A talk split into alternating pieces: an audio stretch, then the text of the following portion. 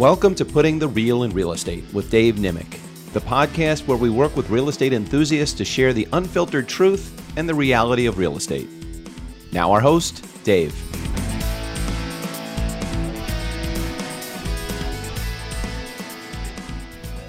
Thanks for tuning in to Putting the Real in Real Estate. This is Dave Nimick. Today, my guest is Jonathan Aven. He's been in business for 27 years. He's a practicing real estate attorney solely focused on real estate closings, handling all aspects of hundreds of residential closings each year. He's one of the most highly rated Chicago real estate attorneys on both Yelp and the legal review site AVVO. Mr. Aven has been recognized as one of the top three real estate lawyers in Chicago for the past three years. His goal is to make the closing process both pain free and enjoyable for his buyer and seller clients. First off, Jonathan, thanks for joining us. Dave, thanks for having me and congratulations on the podcast. Oh, I appreciate it. Thanks very much. So, first, we'd like to kind of find out how you got to this point in your career. I mean, 27 years is a very long time. So, why don't you tell us a little bit about your journey? Sure. So, I got out of law school in the mid 90s. I was 25 years old, I was single, and I was broke. So I did what all 25 year old single broke men do, and I hung out at bars and tried to meet people. Well, it was during that time, because I was just starting out, I had a stack of cards, and I would hand my cards out to anyone and everyone who would listen to me. So if somebody said they had a legal question, I said, Oh, I have a legal answer. Here's my card, call me. And it was the bars, it was the cabs, it was anyone I met on the street. It was every human being I had met up to that point in my life. And as a result, I actually started to get calls from people that needed legal help with all kinds of matters, as you could imagine. Sure. So I started handling matters from bankruptcy and divorce to criminal and immigration, real estate, and everything in between. And after a few years of jumping around and doing all of this, I realized that there were certain areas of law that I liked and certain areas of law that I didn't. And what I really liked was areas of law where my clients were happy to actually engage me, and more importantly, happy to pay me. So I tried to focus in those areas uh, real estate and estate planning and small business work, which I did for many, many years. And then over the last five or six years, I have phased everything out except for real estate closings, and I concentrate solely in handling closings and nothing else. Wow, that's uh, that's great information, and it sounds like certainly you you had a lot of experience in all sorts of different aspects and have narrowed it down to the specific area of real estate. That's awesome. so, why don't we get into today's topic? There are two types of fraud that are currently happening in, in real estate. So let's first discuss wire fraud. If you can go through and just kind of explain what is wire fraud? Sure. Wire fraud in its you know basic definition is fraud using wire, but the way that's defined is anything electronic. So we think of email, think of uh, telephone, think of television, think of anything on the internet. So basically, if you're plugging something in and you're committing fraud, it's going to be considered wire fraud. Okay. All right. And when did it start to happen, or when did you start to see it or, or hear about it at least? Sure. I think probably here a little bit of a background may be necessary because sure. there's some history that goes on here. So, for many, many years, and you'll remember this from your early closing experiences, Sure. When buyers would come to the closing, they would bring a cashier's check for the balance of their down payment and their closing costs. And they would bring a cashier's check made payable to themselves or to the title company. And that was fine. They would hand that over at closing, and there were really no issues. On occasion, there would be eh, certainly the ability to commit fraud by bringing in a bogus check, but for the most part, there wasn't an issue. Around the late 2008, 2009 into 2010 is when apps started to be developed by the banks, big banks, Chase and Wells Fargo and other banks created apps that allowed you to deposit your checks on your phones, which was great technology. However, what was happening is some very enterprising criminals, because we know criminals are always just one step ahead of both the law and technology. Right. Is the, the criminals started getting cashier's checks for a closing. But before they came to the closing to bring the cashier's check, they were redepositing it into another account. So by the time the person got to the title company with the cashier's check, the cashier's check was no good, but there was no way for anyone to verify that. So they would do the closing, they would close on the transaction, title company would deposit the money thinking that it was going to be good and then later on found out that those checks had already been deposited and they lost out on that money. So the title companies and the banks lobbied down in Springfield to get a law passed. It's what's known in Illinois and other states as the Good Funds Law. And basically, what this law requires is if the money at closing is going to exceed $50,000, it has to be sent in certain uh, good funds, which is defined as wired. So the money has to be wired now. If it's under 50,000, it could still be a cashier's check, but anything over has to be a wire. That was 2010. That went along fine for a while. But around 2014, 2015, we started to hear reports from other states about these wire fraud scenarios where people were wiring money to the closing and the wire instructions had been changed on the on their emails or they've been sent a bogus wire and they were wiring money to these phony accounts and they were losing the money and they weren't able to close on the transactions. Wow. So how does that happen? Like how did the that process happen where buyers ended up sending information to the wrong accounts?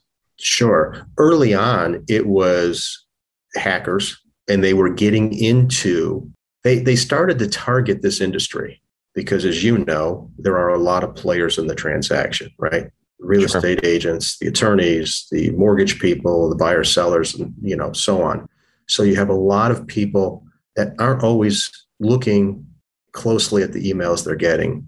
And back then if you may recall we were pretty open about sending wire information because nobody thought of it in terms of oh someone's going to hack an email. Right. So it's like well i have an attachment i send it to my client they receive it they get it no big deal well what these hackers were doing is they were getting into your account my account whoever getting into our emails and waiting until they saw an opportunity and the number one way that they were doing it was they would take your name, let's say, and they would add an extra letter in somewhere conspicuous, right? So Dave at Nimick team, they would add an extra I next to the I that's already there in Nimick. Right.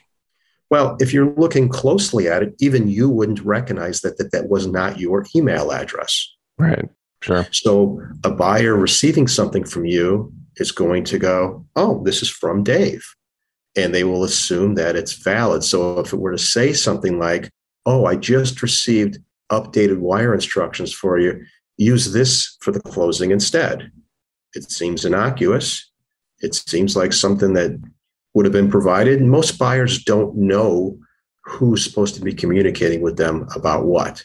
So an unsuspecting buyer would go to the bank, they'd wire the money to that account, and of course, the problem was that that account was not an account related to you or me or the closing.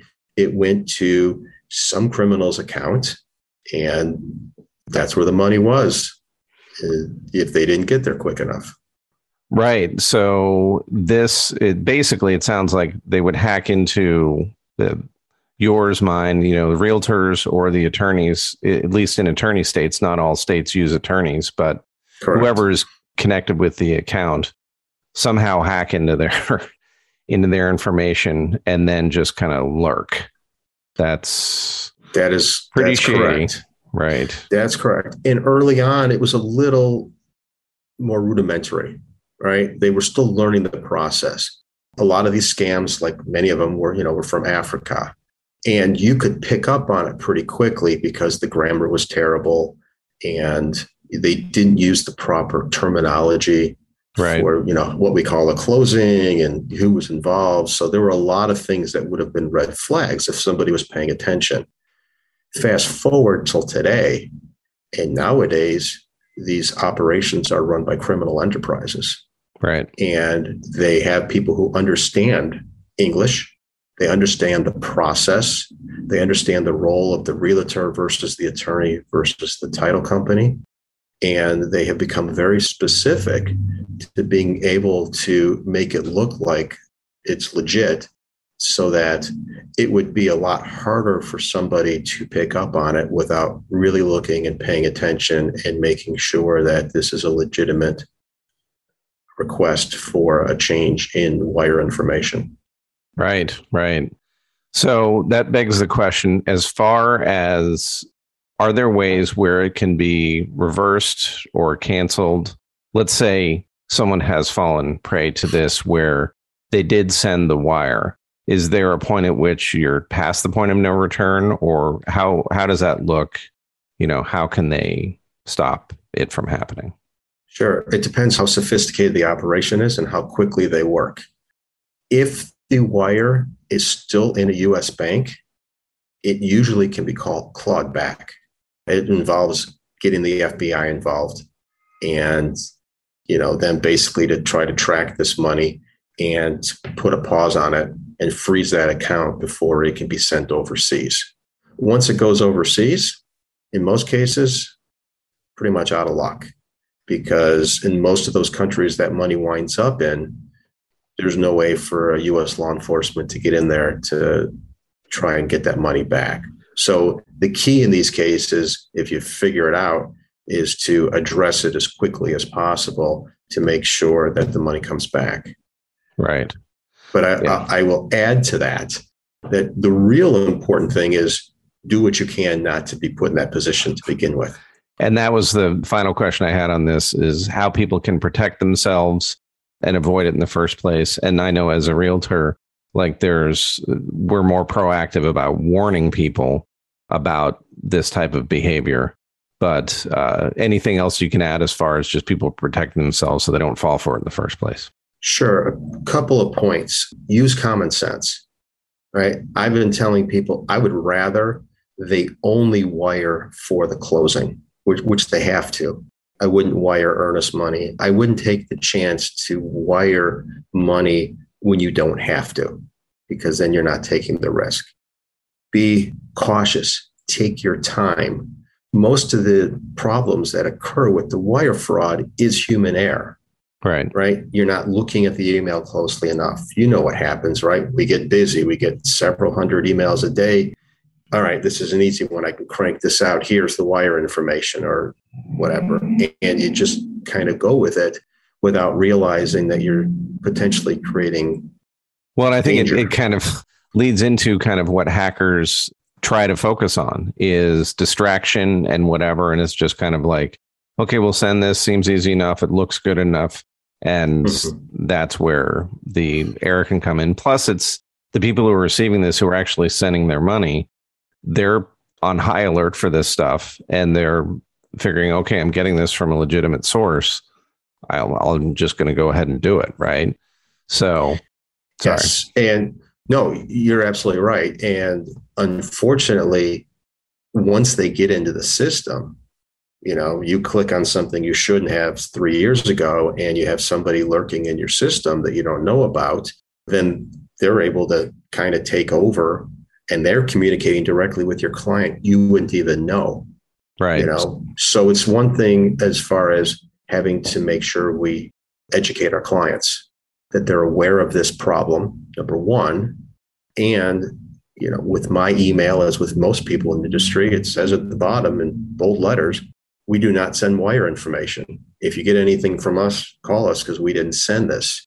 You know, so it's about taking steps so that the real estate agent, the mortgage lender, the attorney, everyone involved in the transaction is repeating the same mantra, which is don't rely on anything wire information that you get via email. So, how do Only, people do that? Right. How do people do that when they're going through, they're about to send this final wire, like they're closing tomorrow and they're about to send this huge chunk of money. What other things? Because email is still a communication, you know, it's a form of communication that is often used still in real estate, just without hopefully, you know, including all this sensitive information.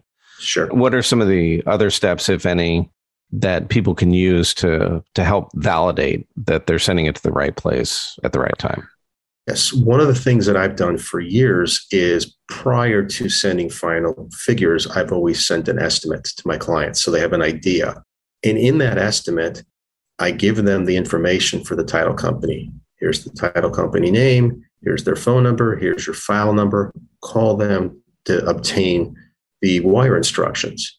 And then most title companies will send those in a secure email directly to the buyer. And I even have buyers that then will, after they receive them, call the title company back to verify.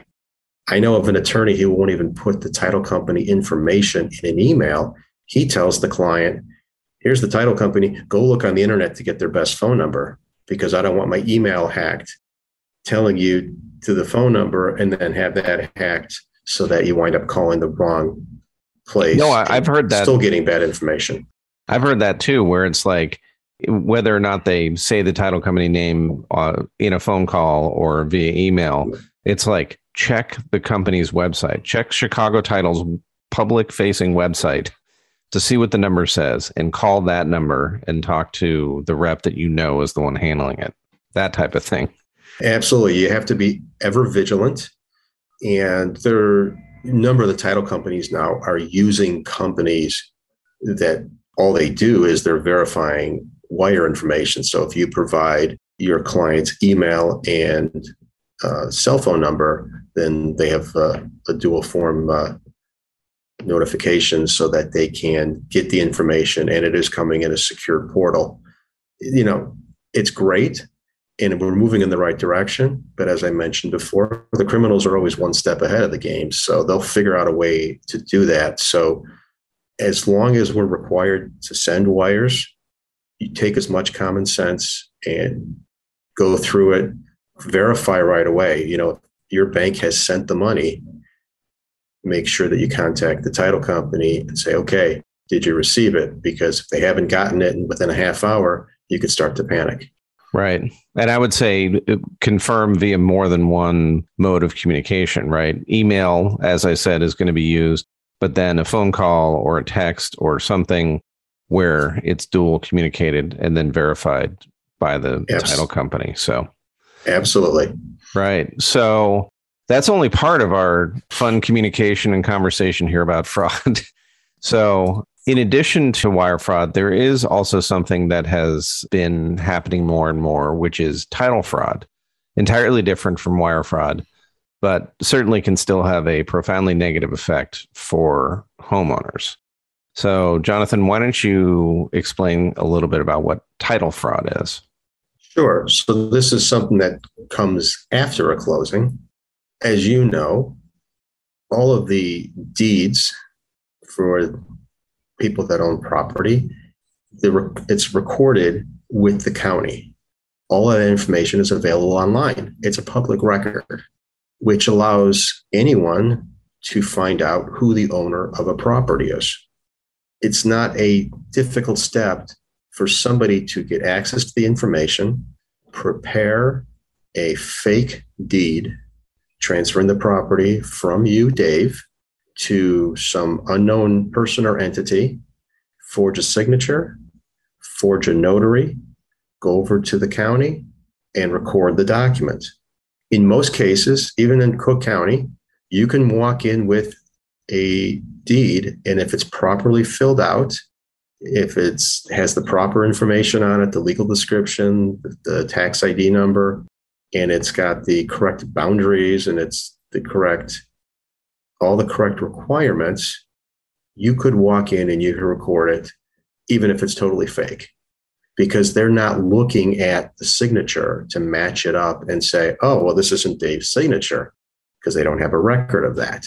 So, and in some areas, it's even easier when you move away from the big cities where they don't have as much technology. So, what has been happening over the last five years is there has been an increase in these people, criminals, preparing these deeds and transferring the property out of people's homes. And then what they do is once it's transferred into their name, they go out and they get mortgages on it and they take other liens against the property. So, especially if you have a lot of equity in your property, you could wake up one day and find out that somebody took a $100,000 mortgage against your property, clearly never paid it. You right. weren't aware of it. And now you have a lender coming and foreclosing against you. And you have no defense as to the lender because the lender did what they were supposed to do.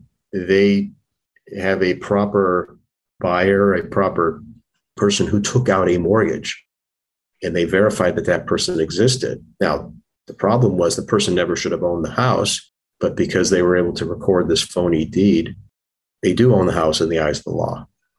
Wow. Yes. That is pretty profound stuff. That uh, is pretty frightening. So, what you're saying is most title companies, uh, they'll, or when it, where it's recorded, they will go down and they'll just present false documents and it can become legal pretty much in the eyes. Is there a way to reverse that? Is there like, how can it be reversed or canceled or what can you tell us about that? Sure. If you can find the people involved, you could, in theory, reverse it. The problem is that nobody involved actually exists, right? So it would be difficult to do something. So what you really have to do is you have to try and prevent it, or you have to try become aware of it right away. Now, everyone who's listened to the radio has heard about all these companies out there now that you know they'll protect your title. The problem is it's still after the fact because they even if they go even if you go and check this uh, Cook County Clerk's website, which is now the you know the former recorder's website, if you go and you look every single day and make against your PIN number and see whether or not something's been recorded, by the time it's actually recorded, that's three weeks after it was actually done because there's a, a delay period between when the documents are recorded and when they get posted on the website. And what so, you're saying is also so that's three three weeks to a month after it's actually been recorded is when it hits. And correct. and then what they do with that is then they take that and they apply for a loan against the property, right? That is that is correct. With no intention of ever paying it back. Right. Using so, someone else's name to, to, borrow money, right? Right. Someone who most likely doesn't exist except on the, the driver's license that they're using for purpose of qualifying for that mortgage. Right. And also you said it's usually on properties where there's a lot of equity. And I'm guessing people use, you know, these crooks use, you know, the online portals to see how much equity there is. I mean, there's a lot of information that can be found online to see, okay, this home has several hundred thousand dollars in equity. This is a good target for me. Correct. And they tend to focus on places they're not going to get caught. So people that have a lot of equity that wouldn't notice it, elderly people who aren't going to be computer savvy, aren't going to check these things, vacant or second home properties where they may not be getting the mail to the property, knowing that there was a mortgage taken out or they, they're delinquent on their payments. So they have tended to target on some of those areas that people are less likely to find them out. So I know you mentioned that even if you're watching this like a hawk every day, you're watching your, you know, PIN number on the website or the property identification number is what PIN stands for. And the you're taking a look at that and then you see something's been recorded. So it isn't after the fact, but you catch it, let's say you catch it early. Is there any way, because you mentioned those different companies, maybe mentioning a couple of those companies that advertise, you know, protecting your title and kind of what they do to help people out eh, should this happen or if people want to prevent it? Yeah, my understanding of what those companies do is again, it's an after the fact situation. Okay, we found it. Now what? Well, we'll try to help you clear it. Well, you know, in order to clear it, you have to go to court, file a lawsuit, It's known as a uh, to clear the title. Right. So you're basically going into court and saying, well, this was a fraudulent deed. I'm still the owner. And then you have to have a judge decide. But even if that happens and you win, you have to deal with the fact that you have a lien on the property where you have a bank that says, I have a legitimate lien. So I think these companies will assist in that process. Again, it's all still after the fact. So it's something you, again, you don't want to be put in the middle of. Now, I, there is Cook County, along with several other counties that I'm aware of around the country, do have processes in place now to try to address this issue, which addresses the issue before it becomes a problem. In Cook County, you can sign up to be on a watch list. So if anyone goes in and tries to record a document against your property, you will get a call or a text or an email that says, Hey, somebody's trying to record something against your property. If this isn't you, you should be aware of it. To me, that seems like the best approach. Now, is that it something? Works. Is that something where they won't allow it to go through unless you text back with, yes, that was me? Or is it just like a heads up type of thing? That's a good question. I'm not sure how it plays out in reality. And I'm not sure how quickly the process works. The way it's set up, the way it's advertised, if you will, is someone goes in to try to record, you're going to get the call. So you, in theory, would be able to say, "Hey, that's not me. Don't let this thing go through." Right. Right. Uh, so that if that was in place in areas around the country, you would have it would slow things down, of course, but it would prevent this from being a realistic possibility because if a criminal knew that they were going to have to overcome this barrier, they're more than likely not to even try. Well, and that's so a couple questions compared to what we were talking about wire fraud. Which is the more common or prevalent these days, would you say? Right now, wire fraud, because they become so good at doing it over the last decade or so. I saw an estimate, it's billions of dollars that are lost each year because of wire fraud. Because there are, especially right now, there are so many real estate transactions nationwide there are so many opportunities for people to get in and to hack an account and to steal the information. With the title fraud, the numbers are showing it's becoming more and more of an issue, but I don't think it's reached that level yet. So it is definitely a, a frightening prospect. You also mentioned kind of in rural areas, like our urban areas, like who is the prime target? Is it someone who you mentioned maybe the elderly or in rural areas where there may be not any technology that's set up to catch this type of thing? I would think with the title fraud, the rural areas are going to have less technology. You know, in the urban areas, city of Chicago, Cook County, you do have this technology in place. Now, nobody knows about it. So it would it has to be something that people become more aware of and it becomes part of a the transaction, you know, everyone along the way needs to say, oh, you should do this. And it really should be something that, you know, the county should go to the title companies and make a presentation and say, you know, here's a brochure. You should hand this out at every single closing and make people sign up. You know, something along those lines would prevent this at a much larger scale. Right. Yeah. And I will put in the the notes of the podcast kind of how to do that for Cook County. Since our listeners are from all around the country, um, I'll put in other resources for that information on a larger level. Certainly, is there if someone owns a home outright, and obviously most properties have a mortgage on them. But is there a difference if someone doesn't have a mortgage at all? Is there a way? I know there's uh, land trusts and different things, any other protections that that might afford? Sure. One of the best ways to protect yourself as the owner of the property, if you are just trying to remain private, is with a land trust. A land trust creates a trust where there is a company that shows up as the owner of the property. It doesn't show up in your name. So you would keep that, your identity would be kept out of the public, which would make it more difficult for somebody to commit this type of fraud. It wouldn't prevent it necessarily because if I'm going to go in and forge your name, there's no reason I can't go in and forge the name of a land trust company either. It just would be a little more difficult. It would take a few more steps possibly, but it's still something that could possibly happen. But the land trust itself is a great device if you are trying to make sure that nobody knows who you are. You know, famous people, people with a lot of money, people with a high opinion of themselves, you know, all of those people that want to remain nameless uh, would be interested in a land trust potentially.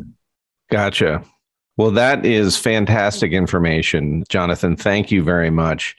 If someone wants to speak with you, what's the, the best way for them to contact you? Sure, Dave. First of all, thanks for uh, the invite. This has been a lot of fun. Sure. If anyone's interested in uh, talking to me about real estate closing or any of those other issues we discussed, uh, best way to reach me is email. That's jonathan at avenlaw.com, A V E N L A W.com. Perfect.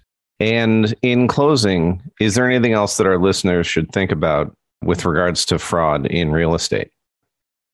I would say the most important thing to think about is again, I said this before use common sense. We're talking about the biggest purchase of your life. We're talking about most people have never wired this kind of money before. Most people haven't even used the wire system. So be overly cautious, be paranoid, ask lots of questions, verify every step of the way, and nobody's going to be upset with you if you come across as being overly concerned about losing your money. Right. No, that totally makes sense. And I guess when it comes to to your money in general, as a general rule, you want to have a little paranoia. Paranoia is not necessarily a bad thing in order to protect it. So thanks again, Jonathan, for all the information. And thanks to our listeners for tuning in to Putting the Real in Real Estate. Thank you for listening to Putting the Real in Real Estate with Dave Nimick.